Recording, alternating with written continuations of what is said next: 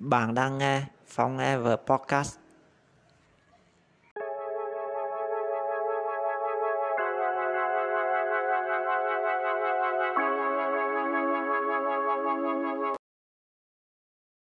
Tạm năm, chương 9, cơ hội tỏa sáng.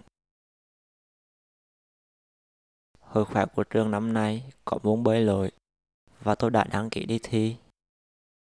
Để chuẩn bị cho cuộc thi, tôi lên một kế hoạch tập luyện rất kỹ lưỡng. Tôi sẽ đi bơi để ôn lại cách bơi, vì đã hơn một năm rồi tôi chưa xuống nước. Cách bơi của tôi khá ổn dù là tự học trên mạng. Tôi vẫn có thể vùng vẫy để tới được đích, nhưng các xuất phát của tôi thì vẫn chưa được. Tôi muốn tập xuất phát cho tốt để đến lúc thi. Tôi nhảy xuống nước rồi bơi một mạch đến đích như vận động viên, chứ không phải đập mặt về bồn trên nước rồi chìm. Tôi cũng sẽ tăng cường tập tạ. Đến bây giờ tôi đã tập được hơn nửa năm rồi. Cơ ngực, cơ tay trên người đã lộ ra một chút. Tôi gồng hết sức thì sẽ thấy rõ. Nhưng cái tôi muốn thấy nhất là sẹo mũi ở bụng, là cửa lằn dưới động mỡ dài. Sắp tới có dịp để khoe cho mọi người thấy thân hình đẹp đẽ của mình. Tôi phải tập để giảm mỡ trên người. Tôi muốn lúc tôi đứng cởi áo trên bục xuất phát, mọi người đều nhìn chăm chăm vào sẹo mũi sầu riêng ở bụng tôi. Rồi khi tôi bơi xong, tất cả sẽ chói mắt vì thân hình này. Có điều, giờ đã là tháng 9. Qua tháng 10, bể bơi sẽ đóng cửa nghỉ đông. Lịch học thêm về tập tạ của tôi thì trải đều các ngày trong tuần, chỉ trừ chủ nhật là tôi rảnh. Cho nên, thời gian để tôi tập bơi không còn nhiều. Rảnh được lúc nào thì tôi sẽ đi bơi lúc ấy. Vì là lần đầu tiên đi thi nên tôi muốn chuẩn bị cho thật tốt để đem giải về cho lớp. Nhưng có vẻ ông trời không muốn như thế.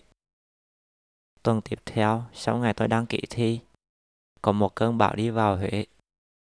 Trời mưa liên tiếp mấy ngày liền. Hết bão, trời nắng đẹp xuống cả tuần. Nhưng không khí se lạnh làm mồ lười trong người tôi nhiều hơn mùa nào. Sau đó có thêm vài đợt mưa nữa, kéo dài đến hết tháng 10. Tuy không tập bơi được, nhưng tôi vẫn đi tập tạ đều đặn. Tôi để tạ nặng hơn, tập bụng nhiều hơn và giảm ăn tinh bột. Mỗi ngày tôi chỉ ăn một chén cơm, còn lại là ăn rau với đồ ăn. Sau vài tuần tập nặng và ăn kiêng, cơ thể tôi bắt đầu có sự thay đổi rõ rệt. Cả người lúc nào cũng mệt mỏi, uể oải. Các khớp và cơ đau nhức. Bỗng liên tục có những cơn đau dữ dội. Nửa đêm trong lúc ngủ, tôi cũng cảm thấy như có cái gì đó đang cào xé trong bụng. Tôi nằm co ro ôm bụng tới sáng. Mất ngủ nhiều nên đầu óc tôi cứ lờ đờ. Cơn đau ở bụng tôi kéo dài hơn 2 tuần. Tôi không chịu được nữa nên đi khám.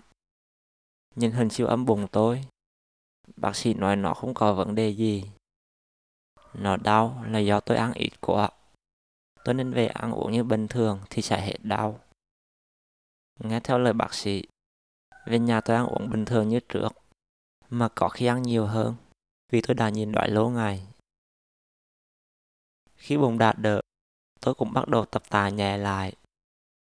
Vì càng tập nặng, tôi càng thấy mình yếu đi.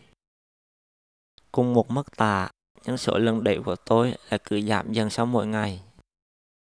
Có những lúc tôi chỉ mới đẩy được vài cái ở mức tạ nhẹ mà đã hết sức để đẩy tiếp. Tôi cố gắng mình đẩy thêm nhưng không nổi, phải nhờ người ngồi gần đó tới đợi giùm.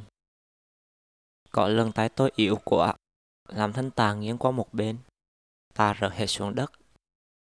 Mấy tiếng choang làm tôi thót tim, sợ tạ đè trúng chân người ta.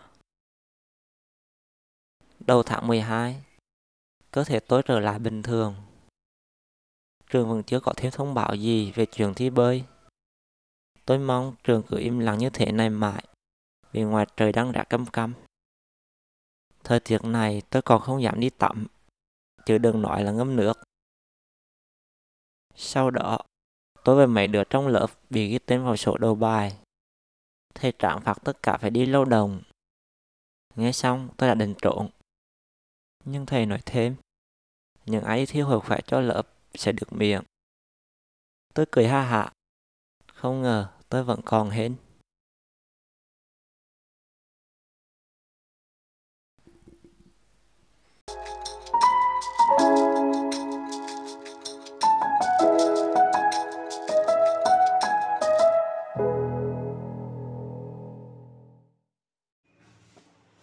Tập podcast hôm nay đến đây là kết thúc. Nếu bạn thấy nó hay và bổ ích, hãy chia sẻ nó với mọi người.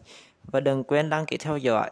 Cảm ơn bạn đã lắng nghe. Hẹn gặp lại ở tập podcast tiếp theo.